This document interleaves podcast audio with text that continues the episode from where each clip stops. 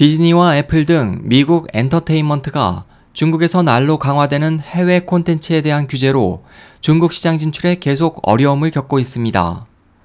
12일 월스트리트 저널에 따르면 중국은 지난 수년간 해외 미디어 회사들이 중국에서의 비디오 전송 사업과 인터넷 혹은 케이블을 통한 콘텐츠 제공 사업을 금지해왔고, 최근 이에 대한 규제를 더욱 강화하고 있습니다.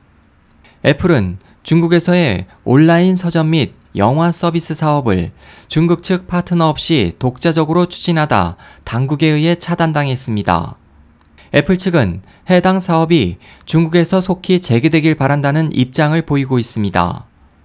월트 디즈니와 온라인 콘텐츠 서비스를 제휴해온 중국 전자상거래 업체 알리바바도 특별한 사유를 밝히지 않은 채 해당 서비스 제공을 중단했습니다.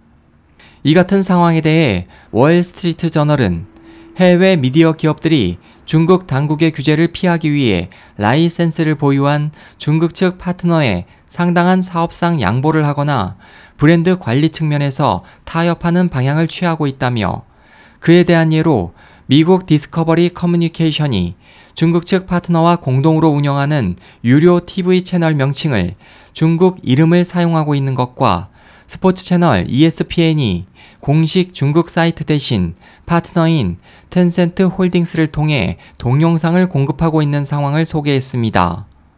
지난해 시장 조사기관 아이 리서치에 따르면 중국의 온라인 콘텐츠 유료 시청자가 264%가 늘어난 2,800만 명으로 집계되는 등 최근 중국 온라인 비디오 플랫폼의 인기가 높아지는 데 대해 이를 관리하는 국가신문 출판 광전 총국은 해외 미디어 콘텐츠에 대한 규제 수위를 한층 높이고 있습니다.